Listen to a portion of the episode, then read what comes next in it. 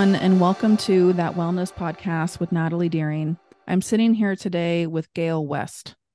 Gale is an internationally known teacher, transformational coach, money mentor, and spiritual guide. For over 30 years, she has been a midwife to magnificent businesses, careers, and lives. She's passionate about shifting the current paradigm of money and success to facilitate a more collaborative and generous world where we all can thrive. She is a level three trained certified IFS practitioner. She holds degrees in psychology, art, and divinity. And she is the author of the book, Money Come Dance With Me, which is what we will be diving into today. Welcome, Gale, to the podcast. Oh, I'm so excited to be here, Natalie. I'm so excited that you're here too, truly. And I have to say, your name was a name that I wrote down on my original brainstorming list as I was thinking about doing a podcast. Your name was one of the the originals that I put on that list. So I'm very excited. Well, I'm delighted. and we were we were chatting before we hit record about you know kind of how I've come to know you and all of that and but I like to share that with the listeners if that's okay, okay with you and yeah, sure. so yeah, I came to know you a couple years ago. You were offering a seminar in the IFS conference and it was it was virtual at the time. I know this year is going to be the first year what in like 4 years or something where it's going to be in person. It was virtual and you were offering a seminar based on the information in your book Money Come Dance with Me and I attended your session. It was live and it was really really powerful for me. Mm-hmm. And I'll be sharing throughout our conversation, you know, some just how I resonate with each of these things that you talk about in your book. Because money is, well, I feel like money, every single person on this planet, most likely, is going to be interacting with some sort of money and therefore is going to have wounds, legacy burdens, beliefs, gifts connecting to money. And so I feel like this, your information is something that will benefit everyone, but it especially, yeah, spoke to me that day, which is yeah. why, yeah, I wanted to interview you for sure on here. I'm, I'm really honored to be here. And, you know, it's interesting because one of the things I say in my book is that money is one of the most intimate relationships that you will have. And people don't realize that they actually have a relationship to money. Um, yeah. You know, so many people say, well, it's just energy or, um, but you know is and and is energy evil do we have a relationship to energy? No. You know we have when you say i don't like money so I, I had a friend of mine who goes i hate money. Like you don't hate an energy. You hate a that's a relationship that you have. And people mm. don't recognize that it's a relationship. So would that be different than like let's say someone is in like a relationship with a person and they're like, oh, I hate that person. And money, I mean, obviously, we have like the paper money, we have coins, we have credit cards, we have now money comes in so many different objects. Right. I guess, does that resonate differently than like our relationships with other objects or beings? Yeah, well, it's it's interesting because I I differentiate um, the coins or the credit cards or whatever um, that we have the physical manifestations of money as opposed to money itself.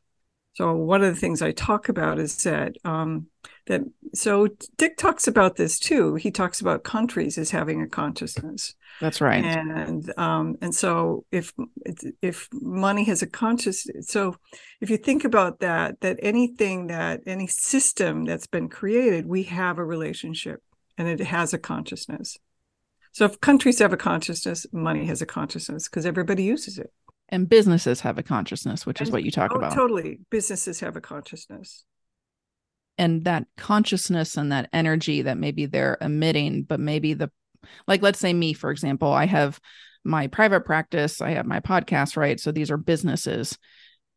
If I don't have a conscious relationship with these businesses that I am creating, then that's where would you say then there can feel like a disconnect? Yeah, t- typically I I work with businesses and one of the things I, you know, I was working with this one guy and I said, you know, your business is like a, it, like a mistress. It's a mistress. You don't really connect to it um, consciously and, and, and give it the energy that it wants. And then therefore kind of like in another, in a human type relationships, eventually that could lead to issues. Yep. yep. Yeah. yeah. A yeah. lot. Yeah. And honestly, our, one of the things I say is that money is one of the greatest spiritual teachers that you can have. it tells us our values, the way we think about ourselves, how how we value ourselves, um, how we are as in relationship to generosity with ourselves and others, um, how we uh, our beliefs, and all of those things are related to money and it's yeah. it's how we work with money and that is a manifestation of that relationship and that makes so much sense to me as you talk about it in that way. And at the same time, I feel like, and you tell me if you agree or not, I feel like a cultural burden, at least in some areas of the United mm-hmm. States, would be this kind of money as a taboo topic. You know, oh, you don't bring up money with other people, you don't talk about money. And, and I feel like that kind of, and we can get into that right as we talk about even like legacy burdens and things like that but just even addressing like the cultural consciousness of how we view money is going to have an impact on us in some way. And it also gets down into like your family's beliefs and and all of that but that's going to have an impact on how we i'm just thinking about instances in my life for example where like i've brought up like a question with a group of people regarding like money in a money thing. And you can see in some parts of people they get really activated. And i've had instances where even people have said to me like i don't feel comfortable talking about that. And it's like oh. And that kind of sends these messages right? Sometimes overtly but sometimes covertly of like oh so money is something that maybe we it's, it's a, secret it's it's a secret right Yeah, and a lot of you know it's funny because I lived in China for a while, and um, I get into a cab, and this guy would, you know, the cab driver would say in Chinese, um, "How much money do you make?" and I'd say, you know, in Chinese, by bad Chinese, that foreigners don't talk about that; that they think that's rude. But um, I think about cultural burdens. I, I just did a um, a uh, keynote for the American Society of Dowsers on money, meaning, and the power of the collective. And uh, and one of the things I talked about was that money has many many cultural burdens in the United States. Um, we don't realize that the depression, the cultural one of the cultural burdens of the depression is still in the field. Mm. And and honestly, if you think about the um, the Wall Street and uh, that that is controlled by fear and optimism. Right. A lot of uh, whether or not um, the stocks go up or stocks go down, it has to do with whether or not, as a cultural cultural entity, we are optimistic or we're fearful. Mm-hmm. And that's really that's instantaneous almost, and that's in the field. Whether or not it's real or not doesn't make sense. Right. And it doesn't matter. Yeah.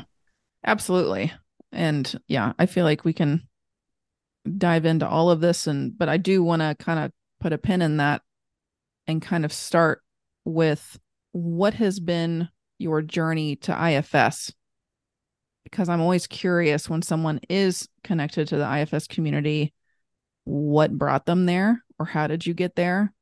Well i had a uh, private practice and um, and I was doing Hakomi, uh, which was um, it's still around. It's a mind body system, and then um, I was part of a group. And they one day they were going, well, we're going to go down to um, the University of Illinois, which is where Dick was. Um, he was, uh, I think, the Institute for Juvenile Research. There's this new there's this new kind of um, therapy that um, we want to learn about. So it was a one day program.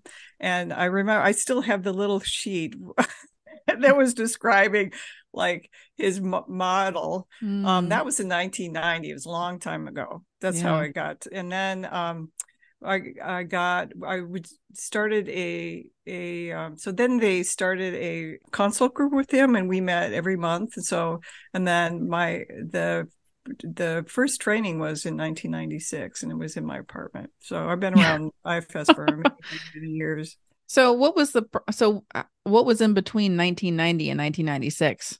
Well, you know, it's interesting because I had started um, using the language of IFS anyway in my work.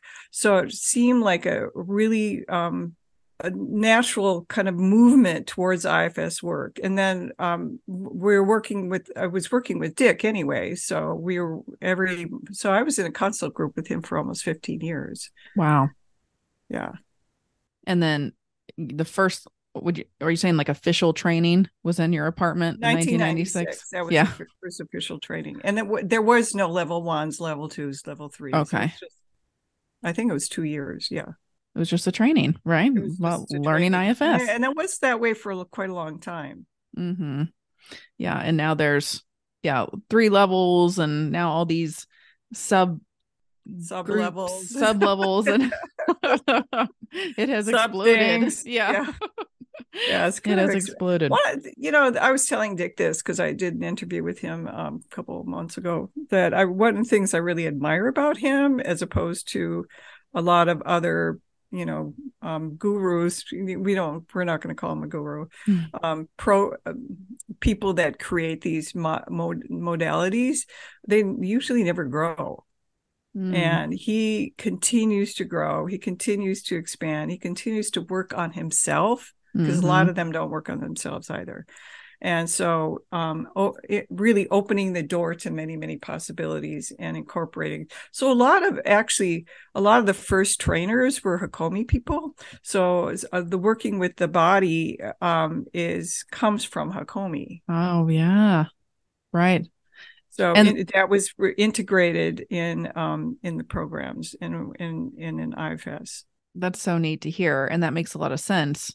And i think it was would you say like a divine intervention that probably that all happened? Because starting with the body like with ifs it's like okay if we have a target part or oh yeah. notice where is it, your your body? Yeah. feel? um what, what's what the feeling of it? Yeah that's all from hakomi very neat that's a cool thing to know ifs trivia where did that come from? and then way back then, it was like when when you were going to unburden somebody, you would send them off to this healing place beyond the horizon. And, and then and then they would come back magically healed. And so that's ah. that, that's not what people do anymore, but that was back way back when. So it's really grown and um, morphed into all this. So that's all these other um, ideas and and ways to work with it. Very neat. And I they agree with talk about protectors. Oh, managers, managers and firefighters. But now there's this whole protector thing. Well, that's a right. protector, and that's a protector, and that's a protector. Yeah. Okay. Yeah. So it's focused more so originally if it's a firefighter or a manager. Yeah, firefighters, managers, and exiles. Mm-hmm. Okay. That was it. Well, and I think, I think you know something that is coming about, like let's say from quote unquote guru or whatever, you know, that's invented something that is a resource or a healing modality. I feel like when there's a willingness to evolve, right, where there's this flexibility to, because things are going to come forward over time that as pe- more and more people engage in this model, someone, multiple people might be like, hey, you know what? I've been trying this and this is pretty amazing mm-hmm. let me what about inviting this? Or what if we switched up this right? Like these these models are living breathing things would you say has its own consciousness? It, it does have its own consciousness and it's not a static model. And that's what i love about ifs it's not exactly. Static. right. It's it's a dy- it's a very dynamic model. Yeah. And i feel that coming from dick right that he's not like stuck you know, in this way of thinking of like, oh no, it's got to be like the, you know, I can just sense within him when he does his talks and other podcasts and trainings that it's kind of like, oh, yeah, what about this? What about that? And there's this openness. Right. He's he's grown a lot. And that's what I really admire about him. Does his own work. His and own work. so you got involved with IFS, introduced to it like in 1990 held the first official training in your apartment in 1996. And then where did money come about for you as a specialty? How did that happen? Well, that's a real journey. Um, so I went to in 2005. I just needed life reset, and I actually didn't want to do therapy anymore. I didn't know what else to do because that was what I did. And so I had a friend of mine. I uh, was teaching at Columbia College, which is uh, Chicago, which is a art school, and that's where I had my uh, master's in fine arts from. And um, so one of my colleagues said he was going to China, and I said, mm-hmm, "Yeah, you and me both." So he went, and I and I met his going away party, and I said, "Oh my God, if he can do it, I can too." And so the next year I went, and uh, they put me in the business department because of my background in, in psychology. A lot of business, so like consumer behavior, which is the psychology of buying, organizational behavior, all these kinds mm-hmm. of uh, management and I found that I really liked it, and I really had kind of a, a sense of that because um, you know, as a private practice, and I did workshops and whatever for many many years. You you have your own business basically. So when I came back, uh, and then I was trained in something called uh, the Akashic Records, which is an access tool to um, what I tell my students the Google of the universe. It's an access tool to consciousness. Mm. I was trained in that in 1998. So, and it would, I just basically used it for my clients. I didn't really talk about that. I didn't, I, and then uh, when I came back um, from, from China um, in 2000, about 2009, 2000 between 2009 because I kind of went back and forth in 2011 I decided I want to get trained and I wanted to get certified and teach it and go back to China t- to help them reconnect to their own wisdom because that was ripped away from them during the cultural revolution which obviously didn't happen one of the things we had to do in the training was open the Akashic records every day and I kept mm. hearing work in the records of businesses work in the records of businesses and I said to my my mentor at the time, I said, "Do businesses have records or basically consciousness?" And she said, "Everything has records. Everything has a consciousness." So I reached out to um, a lot of my colleagues at the time, and I said, "Can I open?" the records the records of your business the soul of your business and the, and the business of your soul so mm. and so one of the things i found was that the businesses actually did have a consciousness. They did talk to me. They oftentimes they were really frustrated because the owner of the business was holding them back. They wanted to expand. And then one day I thought, well, I've had issues with money. These people have issues with money. I wonder if you could open the records.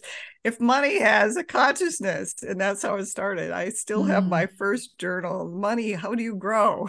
Mm, yeah. and it was fascinating because i talk about i have my, the first conversation in my book where money says um, you know talked about costa rica and how costa rica was not a country that lived in fear it ex- and as a result they didn't have uh, an army so they could use that money i mean we spend a lot a lot a lot of money on our army and very little on education so they could use that money that wasn't spent on an army to have people connect to their beauty yeah. And it, it, if you think about it, it is the only country in Central America that doesn't have the struggles that all the other countries have. That's so interesting, isn't it? That you don't think about that of like where is our money going to and if the majority of the funds in a country let's say are going towards this fear of war and violence and yep. all of that then it's like okay then that's going to be kind of that's going to be the energy well which- and then went on to say you know uh, increasingly uh, the United States, we think that we have freedom, but increasingly it's it's a country that lives in fear, and we have increasingly an energy of haves and haves not, mm-hmm. and it's and it's and and then money said it's wrong to think I don't have a consciousness. I do, and I mm. want to be mm. an agent for good. So that's how I started getting into money. Um, and I'd get up every day and talk to money and have a and money started helping me talking about how my receiving channels were really muddy and I had to open my receiving channels. So a, mm-hmm. you know, a lot of um, our ability to bring good into our lives has to do with our ability to allow good to come. And, and that includes money. Exactly. and we'll get into talking about that right and the one of your sections of your book where you really get into opening your receiving channels and and all of that because we can have these barriers right or would you say protector parts or burdened energies a lot blocks? burdened energies um that where we don't feel like we deserve we mm-hmm. um we have a we most most people feel more comfortable with constriction than expansion the the kind of who am i we the way that we hold ourselves back from really um, all of us are infinite incredible beings with incredible potential. Yeah. But so many of us don't have access or don't feel comfortable with that potential right. expressing it for for many many reasons.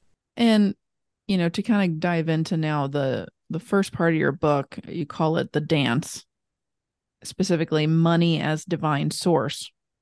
And my question for you is what do you mean when you say money as divine source? What is divine source? Well if you think about one of the things i talk about is that creation is incredibly generous. And there's more money on the planet than there ever has been ever. But divine source is that place where we connect to our divinity where we connect to um, what is possible. And money is an expression of that connection to possibility. Because we are i you know in my book it's pretty spiritual.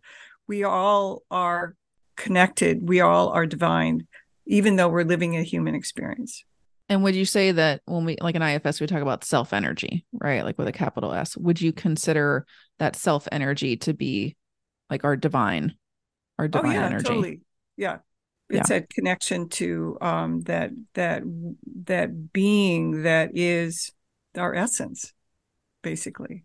And so having that understanding that we have this divine energy within us, there's also, would you say, a divine energy around us and you know all throwing flowing all around. It's also would you say within money? Money has its own divine energy. I always say that the pure potential of money is the expression of divine love in the marketplace.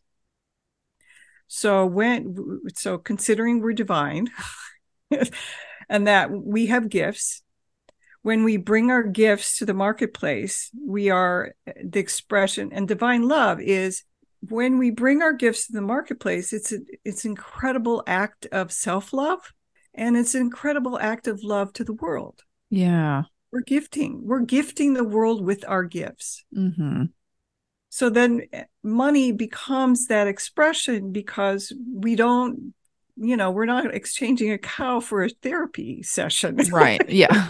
money is that exchange. Yeah. Okay and this just came to me in the back of my mind as you were just talking about that uh, and maybe it connects maybe it doesn't. But what just came to my mind was you know i feel like and maybe this is a, a burden belief within the healing field which is you know kind of this hesitation or this looking down upon people who charge for providing certain services that are under the right right you're rolling your eyes right? Because yeah it's it, but you hear this, and I feel like that creates this again, this burdened energy surrounding it's bad to charge.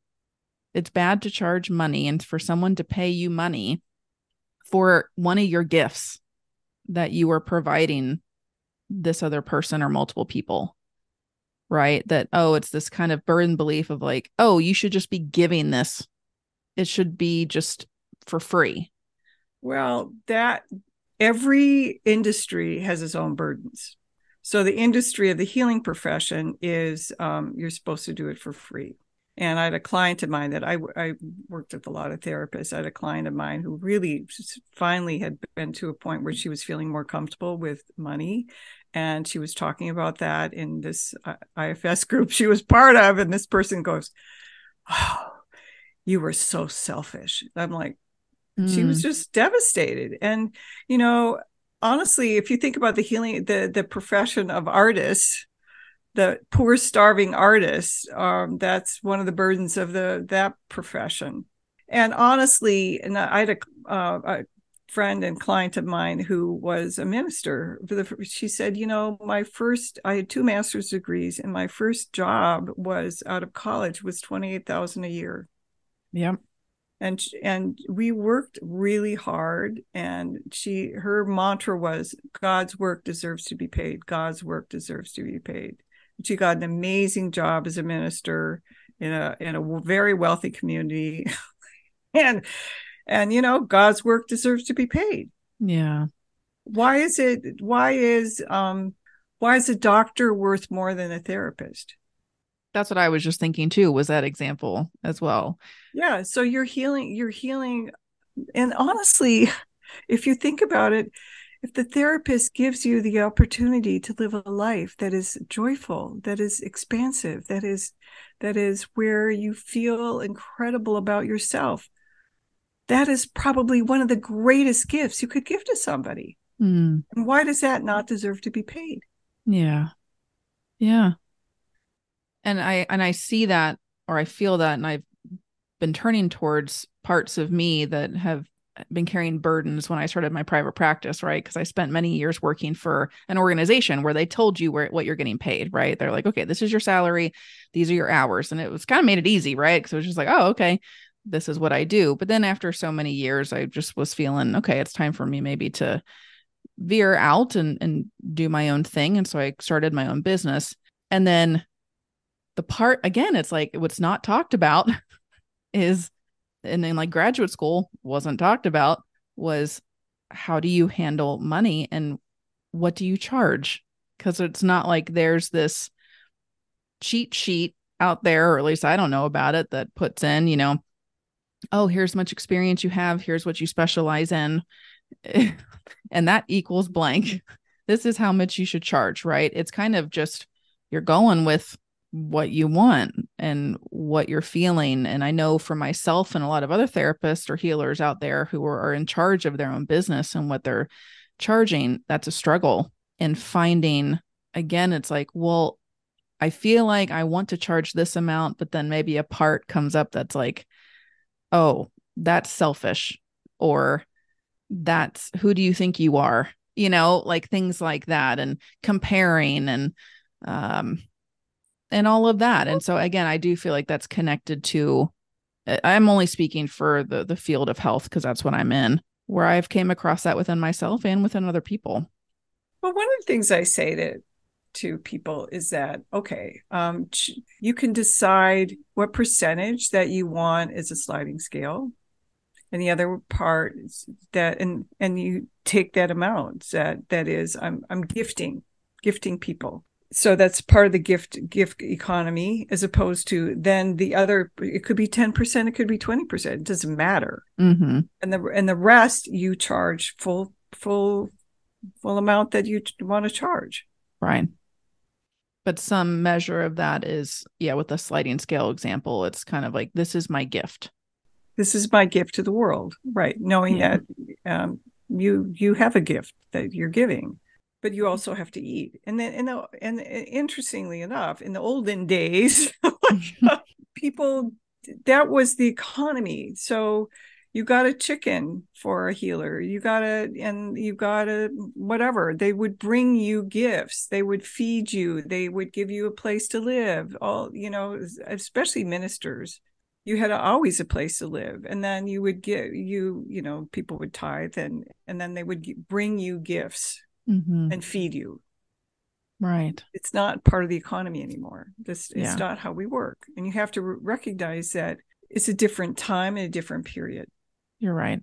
And you know, one thing that you mentioned at the end of the the dance chapter is and I I really love this at the end of each chapter you have a dance step which is like an offering to the readers of, you know, an exercise or something that they can do. And at the end of that chapter you talk about uh, writing a letter to money, which I remember you invited us to do during your seminar during the conference. And that was really interesting. Just to notice what comes out.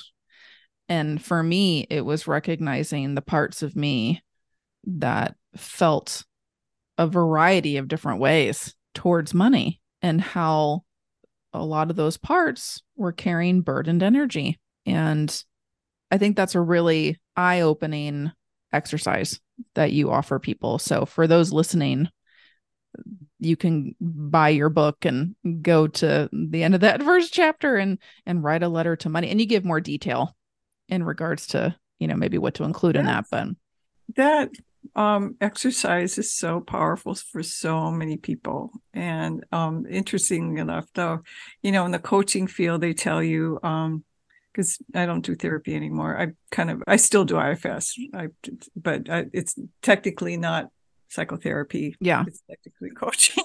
Yeah. um, it's pretty similar. But anyway, so they tell you um, don't give too much in your book because then why would people want to hire you? Why would they want to take a workshop? Why would they want to take your course when you're giving that to your when you're giving everything away? And honestly, I couldn't do that. So my idea, because it's I'm really passionate about healing trauma in the collective. And one of the biggest sources of trauma is money. Yeah and how we how we are with it and how how it gets distributed and so i felt like if if people could only buy my book for 1695 and and they they get what they need from that that's a, that's okay and if people want to go further and they have the money to do that then then i'm available. Yeah. And then that kind of just weaves very naturally into the next part of your book which is dancing with the stories. And you talk about money's story and getting into like its wounds because it's been a money's been around for how long did you say in your book? I mean long a long time, time. yeah. Well it's interesting. I did a workshop um, um, where i had people put the burdens that they were carrying behind them the burdens of their ancestors the all the parts of them that had issues with money so they could be in self and then we we together in the workshop did, identified the burdens of money and put that behind money and so i had people um, talk to money from self and then go over to the self of money mm. and kind of integrate that the self of money and have money's self talk to people it oh, was neat. incredibly powerful yeah that's cool and but w- one day I uh, opened up the Akashic records of money, and I heard um, the predominant matrix of humanity is domination and greed, and I have been aligned with that. Mm. I always, whenever I say this, I always I feel like crying. the new matrix of humanity is domination and greed, and I have been aligned with that. Can you please help me? Mm. Really touched. Uh, and then so th- that though that statement in and of itself is incredibly powerful. Um, first is the fact that money knows that there's a new paradigm that's happening. There, there's a new paradigm out, and money's money's on it. the second thing is that we have. So if you talk about burdens, we have projected all of the burdens of the human, not all the burdens, but a lot of the burdens of the human race onto money. And that's mm. not money's fault and that it wants to be an agent for good. Not for that, that domination, that, not for no, that greed. yeah. Yeah. Yeah. And so you, when you think about it, it totally makes sense. If we, because earlier we were talking about, um, you know, countries have a consciousness and countries have burdens that, and that money as, as a consciousness, um, it's not the dollar bill, but as a consciousness has all these burdens that yeah. we've we projected onto it. And that is not what money is. Right. Just like we think of ourselves that way too, right? Like I am myself and I have parts, but I am not my I'm not my burdens. I am not my wounds, right? Just like how money is not it it's not its wounds and burdens, but it has its own divine self energy. Right. And it wants to be aligned with that with good. With good. Yeah. Yeah. And you also mentioned in the chapter, yeah, the stories of our ancestors. And this one stands out to me because I've always felt drawn towards in IFS. We talk about legacy burdens. And I've done my own personal work with my IFS therapist around my legacy burdens. I just interviewed Ann Sinko, you know, talking about legacy burdens as her specialty within the field of IFS. And you led us in another guided experience in that seminar that I attended with you. And that was really powerful for me as well. And it was very visual for me.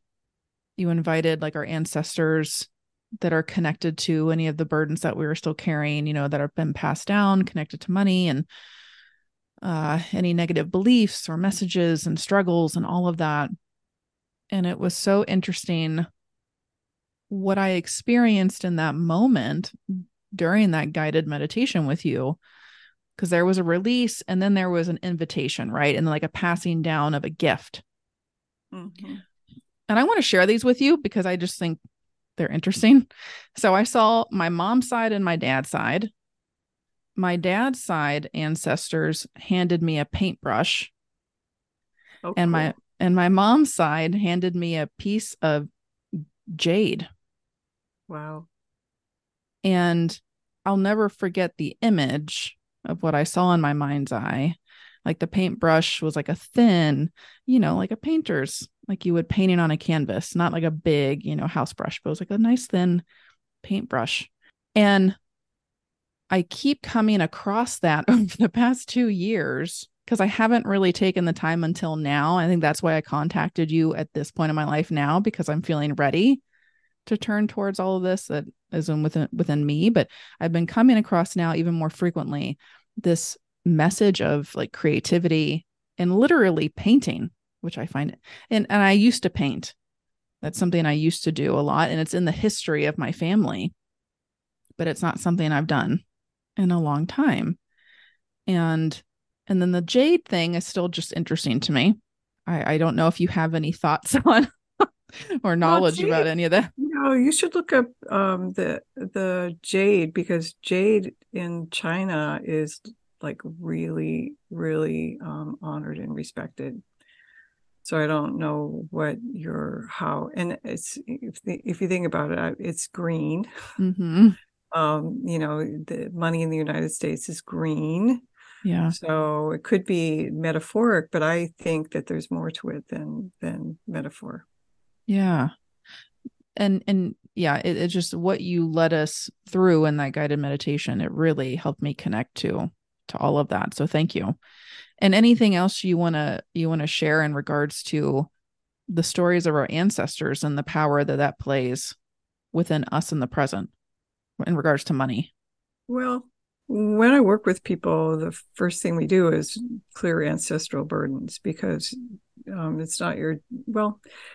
I, I don't say it's not your job to carry your ancestors' burdens. It's it's it's our job to rise above mm. and help. And so when we when we do these clearings and unburdenings of our ancestors, we're actually clearing clearing the whole um, ancestral lineage and supporting the ancestral lineage to um, to unburden. Mm-hmm. That opens the field for many, many um, more and more energy to be released, and then yeah. something else to come in. So basically, that's what we did. We brought something else in. Mm-hmm. The legacy. So, so the legacy burdens are one thing, but they, um, your ancestors, then, as a gift to you for helping them heal, um, give you uh, an heirloom. Yeah. And I just, again, I just remember that so vividly. And I like to think of legacy burdens in the way of it's like we're in a room and the room is filled with smoke and we're trying to search for something that is ours, like a treasure chest or something, but it's hard to see. And then when we have that awareness of, well, wait a minute, I can actually turn towards the smoke and maybe you know it goes deeper than this of course in terms of honoring it and, and any witnessing and all of that but oh i can open a window and invite this smoke to be freed in some way which then can invite maybe access to more clarity and seeing what is directly mine. Yeah and as opposed to what is ancestral. What is ancestral right yeah. which can make it more foggy literally you know? Well yeah because a lot of what we think is ours is not ours. Right. And but it's so impacting one, us. Yeah it totally is impacting us. And so once you've cleared the ancestral burdens uh, the legacy burdens then um, it opens the door to um, like light. Yeah. it's a, you know, you're talking about the foggy me- metaphor. Like you, you can actually walk out the door. You don't have to stay in the room. Exactly. a whole yeah. other deal. Uh-huh. And um, you are healing them in, in so if in non-local reality, there is no time and space. So if you think about that past, present, and future is in the now, right now, it's all together, then you are basically sending them healing along the whole ancestral lineage. And they are that's why they're gifting you because mm. you have healed them. You have allowed them to release these burdens. Yeah, that, that's, that's beautiful. What's so powerful of... about legacy, clearing, um, healing legacy burdens. Yes, absolutely. And then you go into another chapter which you title dancing with money and you talk about money as a guide and a friend which i also love.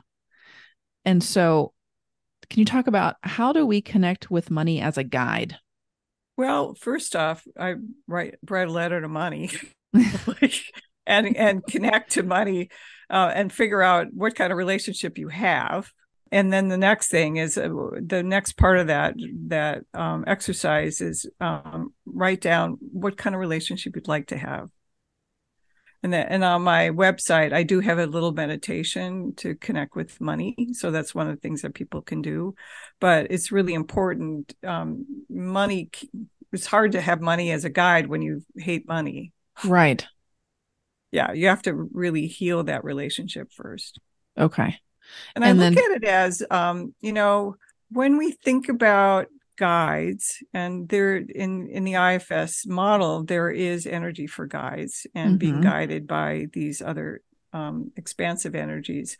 If money itself is connected to the fact that we are living in this third dimensional plane, that we uh, that we need money to in order to to feed and clothe ourselves and you know educate ourselves, all the things that we need for money, then it would make sense that we would have a guide that mm-hmm. would help us to bring that energy in for the other things that we need in our life.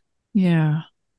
And so when you say guide, just for the listeners, uh, you know, that because I, I did, I took or I listened to your guided meditation where you're inviting the listener to just to bring some awareness to does money show up with an image, right? Or an, an energy that you can see or feel that has a guide energy. And for me, it showed up as a white rabbit and there was a part of me that went like no that can't be right and then like that part gave space and it was a rabbit. It was a white rabbit. It was cute and fluffy and full of energy. And the message that it had for me was it went into my arms and it you know kind of gave this message of like take care of me respect me you know be with me. And then it showed it like hopping around in like this playful energy vortex and it was kind of like and i will multiply you know i oh, will yeah. prosper. Ra- rabbits do multiply yeah. That's what they're known for. Yeah. And i i laid there and i was like oh my gosh this is so interesting. And so let's say yeah money for me the guide image is this white bunny. And so what would be the benefits of if i've made that connection I have that image, I have that experience in my awareness in my mind's eye of connecting with this bunny. How can I, yeah, how can I use that, I guess, or what well, are the benefits of that? The bunny, the bunny showed up. You know, if we think about um in Native American tradition, there there are um, um, talismans or or guides that show up as animals but you know i've got a client who's um she's she she connects to dragons and her her money guide is this uh pink dragon named portia yeah hello and then i have another person that it, the, her money guide showed up as a sammy davis character in a pink lame uh, and a gold lame suit like yeah. they show up they show up basically how you need them to show up mm. for you it shows up as something fluffy, something fun, something that has energy. mm-hmm. You you wouldn't connect to a pink dra- dragon named Portia. That's right. not your thing. like, and you know, I I had my I just recently had my book translated into Spanish, and I told her to not to say money as a guide, but to say money mentor. To me, that that has more. So if I rewrite it again, um, I'll I'll add that as opposed to money guide. So if you think okay. of a money mentor, that makes more sense. Something that some some energy that is a mentor for you to help you transform and heal your relationship to mm-hmm. money. Okay. And so maybe would you say, you know, having that image of a of a bunny rabbit for me, I could take some time, you know, in meditation, turning inwards, inviting that connection with that bunny and just ask it questions, right? Or just spend time with it in the way that it needs. And that's nurturing this relationship. Yeah. And with money. Saying it, it totally makes sense. It's like attend to me. Money loves attention most people don't attend to it. They yeah. They don't give it attention. They don't honor it. They don't respect it. Yeah, it's kind of like a, so the message it's giving you is like makes sense to me, but it came to you as a bunny. For somebody else, to come to them some some other way. You know, right? I have a friend of mine who's who's really Catholic, and his money guide is the Holy Spirit. Like, mm-hmm. hello, that's okay. Yeah, right. Whatever is going to resonate with the person in a way that makes sense. Cause yeah, it wouldn't make sense for you to be like, imagine money as looking like this, right? Cause that not, it's not going to resonate with every single person. No. And money, honestly, I, I have, it's an energy for me. It's a really powerful energy that I feel. Mm. And so don't, you don't really necessarily, you don't have an image. I don't have an image. Okay. And so how do you feel it then? Like, do you feel it like within your body or around your body? No, it, it's it's in the same way I, as I connect to guides. Okay. Yeah, it's it's so I feel it as as an energy. Mm-hmm. That doesn't necessarily. So you know, if you think about it, it's like all these things don't necessarily have form. Right.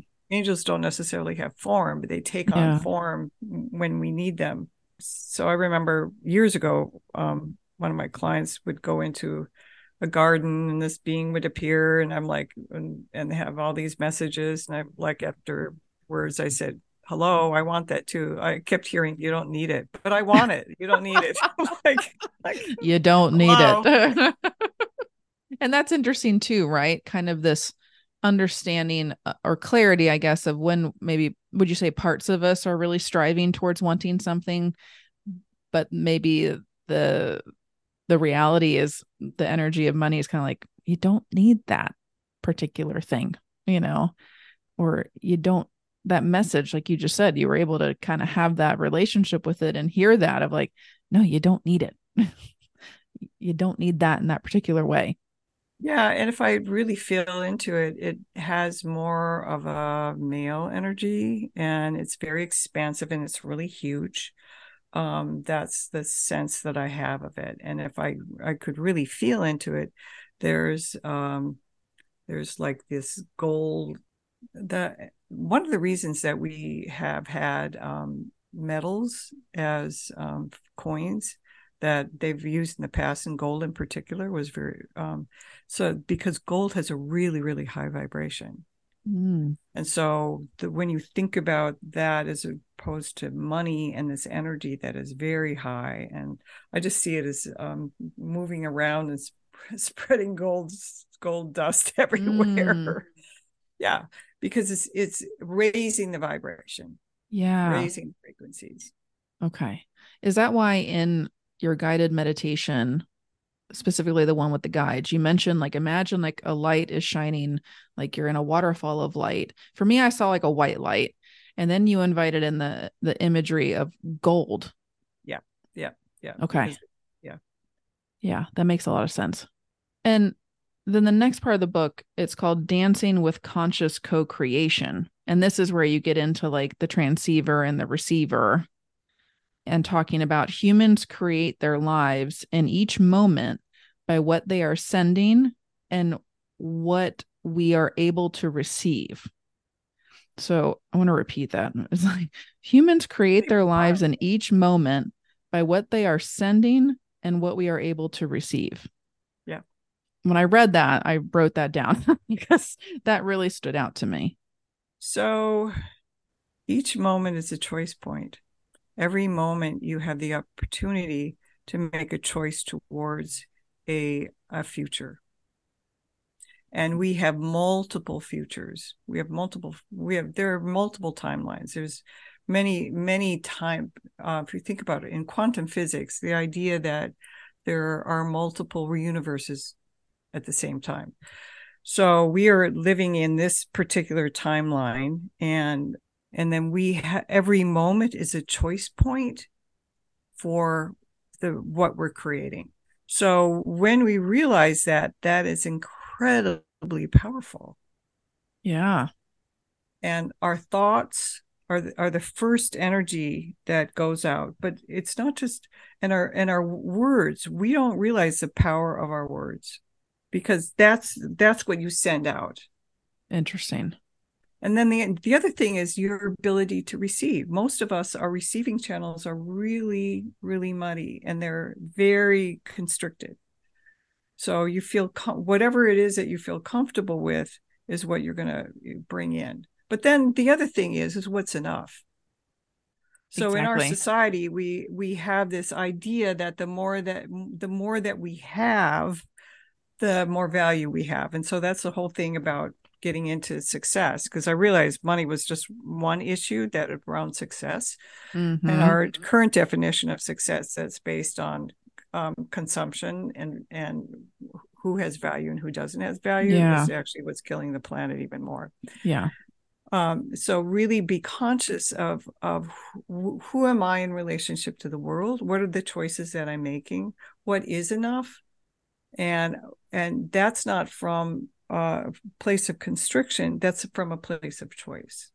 So is the Does i guess that make sense? well this brings up stuff for me because i feel like again going into creating my own business and i've asked this question now multiple times like to other therapist friends of mine who have their own businesses. I'm like what is enough?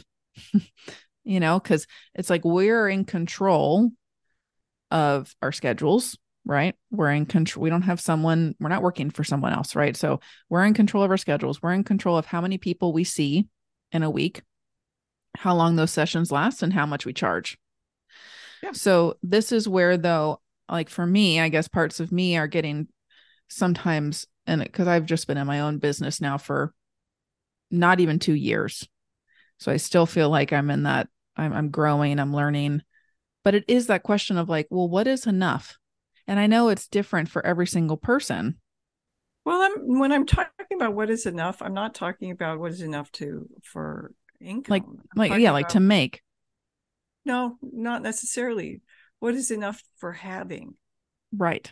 So if you think about if if my money is it's it's about being generous with myself and generous with others. If you're right. not making enough to be generous with others then we need people that with that have money who are spiritually oriented so when we so as opposed to the people that have money that i talk about that are poverty of spirit mm. That's right. They're not generous. They're not, and they're it's just amassing more and more and more money. Where there's so many people on the planet that don't have enough food. Exactly. That's what I'm talking about when I talk about enough. Yes, and and that's what I I feel as well is because again it's like you can be let's say just making in the sense of money you could be making a certain amount of money but at the same time the system of you could be not the word not dying necessarily but this kind of starvation of other forms of wealth uh, spiritual wealth relationship wealth. All of these other forms of wealth that we can have connection to that that we're not having the time or resource to be able to put our energy into as well well, yeah. So um, in my book, I talk about the seven forms of wealth. Right. and and people don't realize that the word, the origin of the word wealth is well-being. Mm, and really? wealth has been um, the word wealth now, the frequency of that is quite low because we projected all, all that burdens onto the word wealth. Mm-hmm.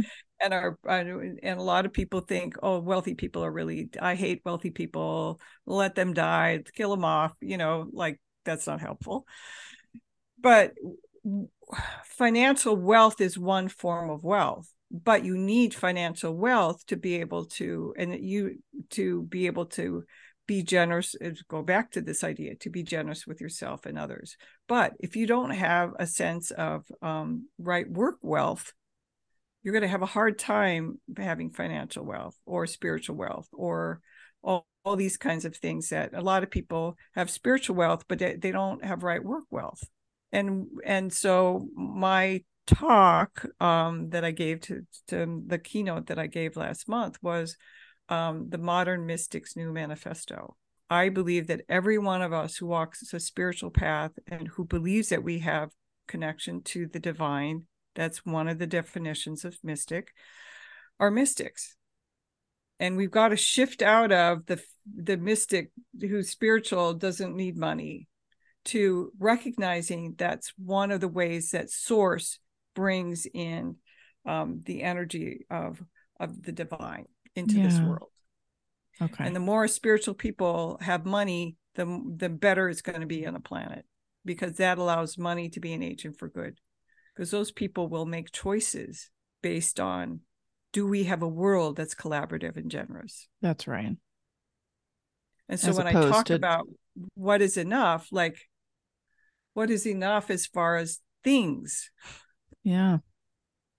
Not what is enough as far as far as income. Mm-hmm. that's and so, totally different. Yeah and so things would be like what do I want a new? So when they all these um, wealth people that are working, well, imagine the nice fancy car and you're driving this Porsche and blah blah blah blah blah, you know, down the street and you know it's about ha- having things. I don't want a nice, you know, it's not not my. So when we think about how many things do we need, right? Because you know the United States uses up four planets we have to recognize that that we we can't do that to the world. Right. we have to make choices that are based on sustainability for all. And not destruction and greed. Right. That makes a lot of sense. And so then as you were talking about you know opening yourself to receive you mentioned in your book uh, some of the ways that you you know recommend people to open that receiver. And you talk about like joy spotting and so like noticing where you experience joy right? Like what brings you joy? Is it out in nature? Is it playing with your dog you know? Divine art of lingering which i thought was fun because parts yeah parts of me that love daydreaming you know? And and you mentioned like the 17 second thing of like just spend like 17 seconds with a specific well, actually, thought. that's scientific. That's a scientific thing so which is so neat yeah because the brain is organized to uh to look for something that's fearful or look for some some sort of ways that we're going to be harmed as our protectors right. whatever and so the more that you um train the brain to um be in the place of joy the joy spotting thing or to to be in a place where you're really feeling a sense of satisfaction then we can automatically go more into that than into fear. Yeah. makes so much sense. Fear is very powerful. Oh yeah, for sure. You talk about developing a generous spirit and dancing with joy and delight.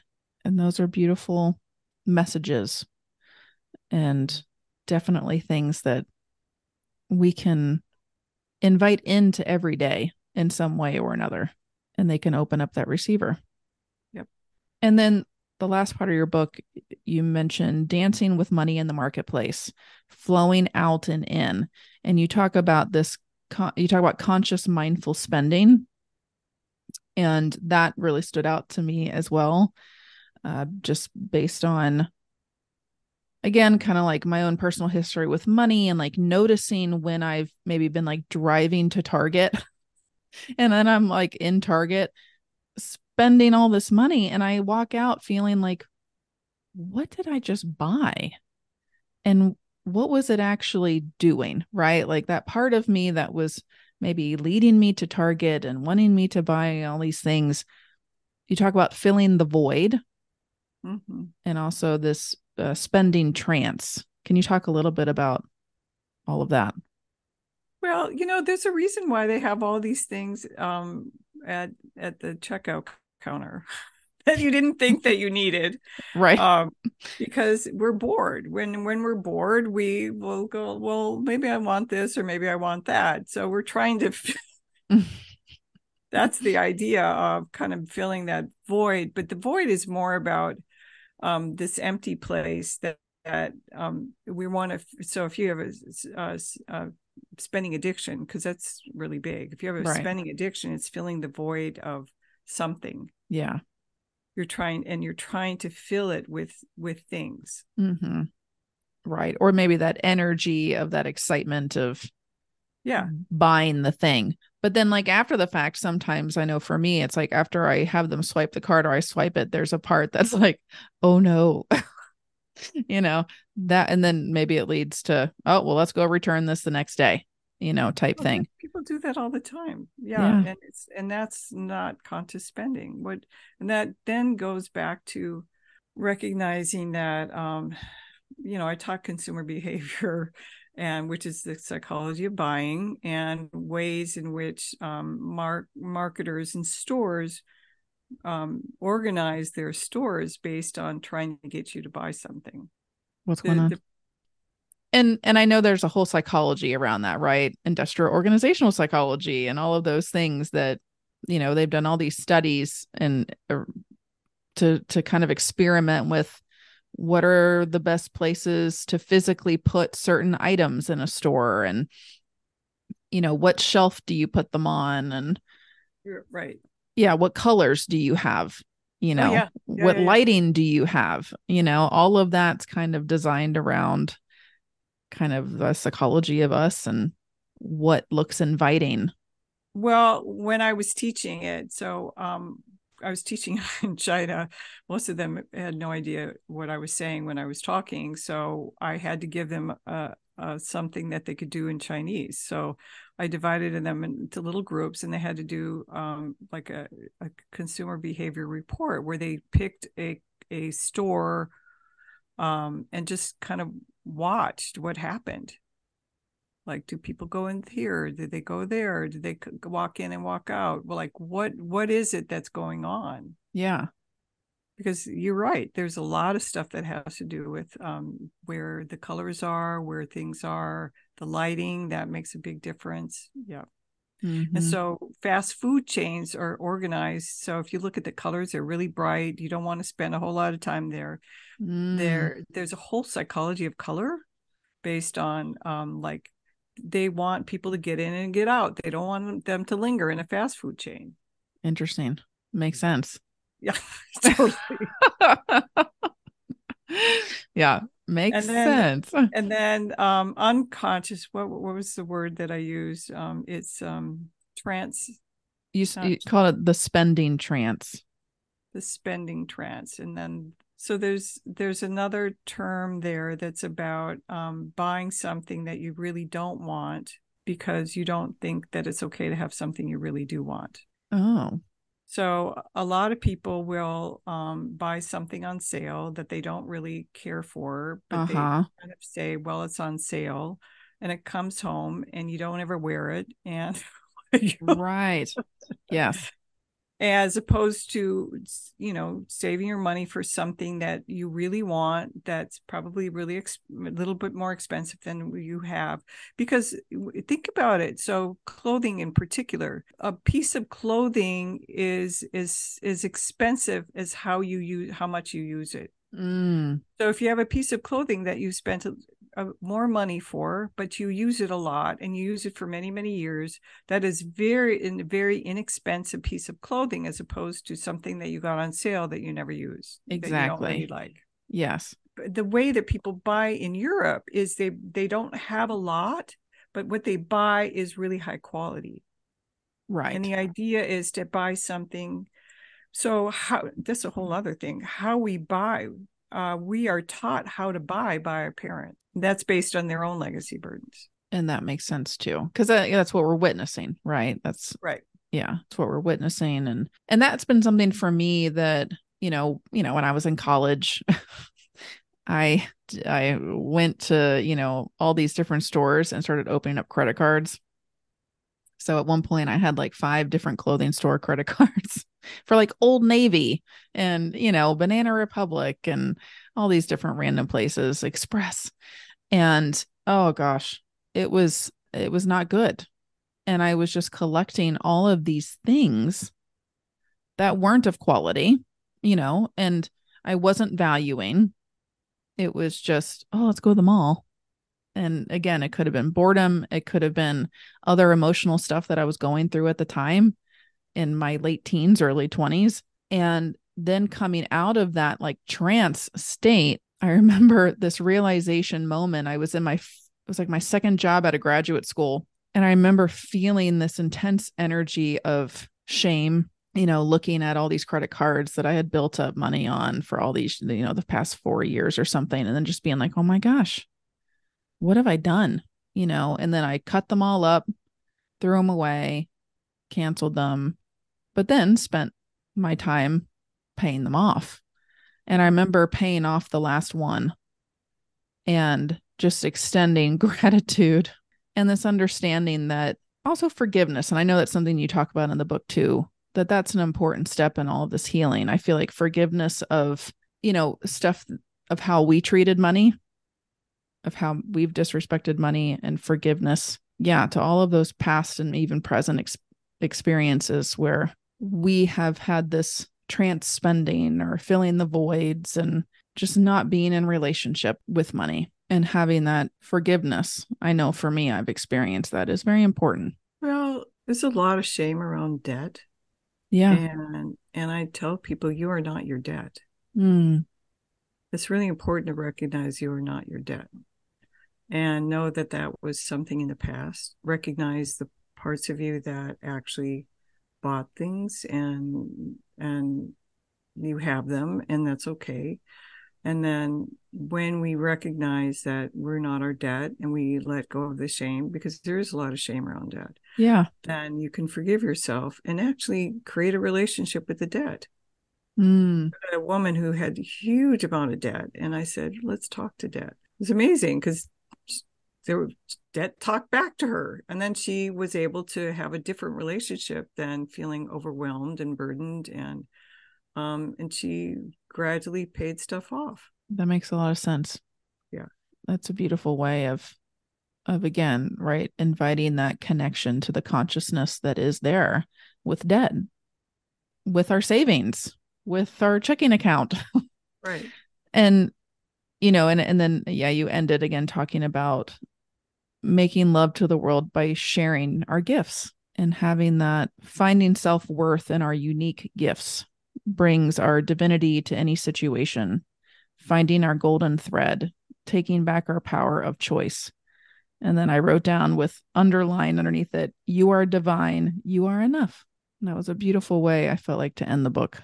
Yeah, that last chapter was eluded me a lot. And then one day I just just downloaded it in that last paragraph, which is money, come dance with me, dance with me in my humanity and my divinity, and yeah. recognizing that we are divine mm-hmm. and we are human and we are enough. It was so beautiful. And thank you so much for sharing this book with the world and that gift. I appreciate it. You are so welcome. And so, for the listeners, anything you want to share in regards to services that you are currently providing? I know you mentioned, I think, like coaching. Uh, I do coaching, uh, individual coaching, and I'm working on creating a um, group program, which uh, will not just be about money, but my. It's really important to recognize my book is not just about money; it's about all of these different things. Recognizing opening your receiving channels and connecting to desire and what do I really want and all these other kinds of things because because money is a reflection of our lives. Yeah. And so if we look at it as um, how do we create a life that is worthy of who we are That's what it's about. So that should that'll be launching in the fall, and people can connect to me and buy my book, um, Money Come Dance with Me. It's available on Amazon, and you can order it through your local bookstore. If you don't want to do Amazon, I know that's so it is available through your local bookstore, and hopefully shortly it will be available in Spanish. Right now, um, I'm just working on um, having the designer just do the layout and then probably in the next month it'll be available in spanish. Perfect. Great. And how can people get in contact with your services and all of that? Is it through your website? Um, yeah, on my website there's a contact form and my website is successwithsoul.com and my email address is Gale g-a-l-e like the wind at successwithsoul.com okay and I will put all of that in the show notes so people can have easy click to finding a link to your book, your email, and the website. Thank you. Thank you, Gale. Yeah, truly, thank you so much for spending the time with me today to to go through your book. It it truly is a gift, and I'm just really grateful to be able to connect with you. So, thank you so much. Uh, I don't know how you're going to edit this because everything we said was pretty profound, but whatever. I'm just going to keep all of it. okay. All right. Talk to you all later. Bye, everyone.